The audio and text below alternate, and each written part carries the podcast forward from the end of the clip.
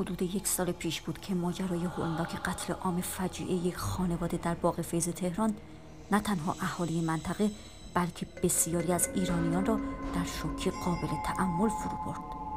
بررسی‌های اولیه نشان می‌داد که مرد خانواده چند دقیقه بعد از به خون کشیده شدن همسر و دختر خردسالش به قتل رسیده و اینکه قاتل آشنا بوده و بدون درگیری وارد منزل او شده است. در همان ساعات اولیه مشخص شد درست بعد از وقوع جنایت پسرخاله مرد خانواده از خانه او خارج شده بوده است. یکی از همسایه‌ها اظهار داشته بود که پسرخاله را موقع وارد کردن ضربه به مرد خانواده دیده بوده. چند دقیقه بعد سرایدار هم پسرخاله را موقع فرار از آپارتمان آن هم با دستان خونی دیده بود. به این ترتیب پسرخاله مقتول به عنوان تنها مظنون پرونده تحت تعقیب قرار گرفت و چند ساعت بعد از وقوع جنایت دستگیر شد.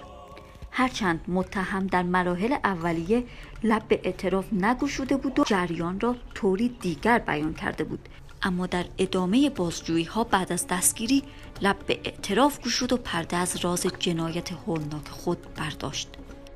به پسرخاله‌ام حسادت می‌کردم، به همین خاطر او و خانواده‌اش را کشتم.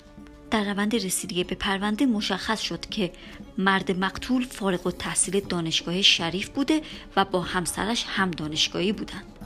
آنها بعد از ازدواج صاحب دختری می شوند. مرد مقتول وضع مالی خوبی داشت و انگیزه قاتل از قتل حسادت به اوضاع مالی او بود.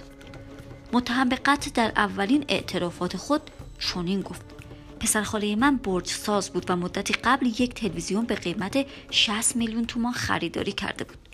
او قصد داشت ماشین لکسوس بخرد. همسر من همیشه به من سرکوفت میزد و سرزنشم میکرد که نمیتوانستم زندگی شبیه پسرخاله‌ام برایش فراهم کنم. البته وضع مالی من هم خوب بود، اما پسرخاله‌ام املاک زیادی داشت. متهم در مورد حادثه چنین گفت: آن روز با پسرخاله‌ام قرار داشتم تا یک ملک را سند بزنیم. همین که از در خانه‌اش بیرون آمد شروع کرد به صحبت از برنامه‌های مالی زندگیش. آن موقع به حدی حسادت جلوی چشمانم را گرفت که یک چاقو به گردنش فرو کردم و او را به داخل حال خانه کشیدم.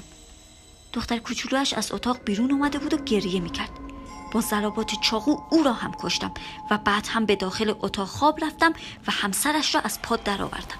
بعد از اعترافات صریح متهم پرونده در روند رسیدگی قضایی قرار گرفت و اولیای دم تقاضای خود را مبنی بر قصاص متهم در شکایت خود ثبت کردند.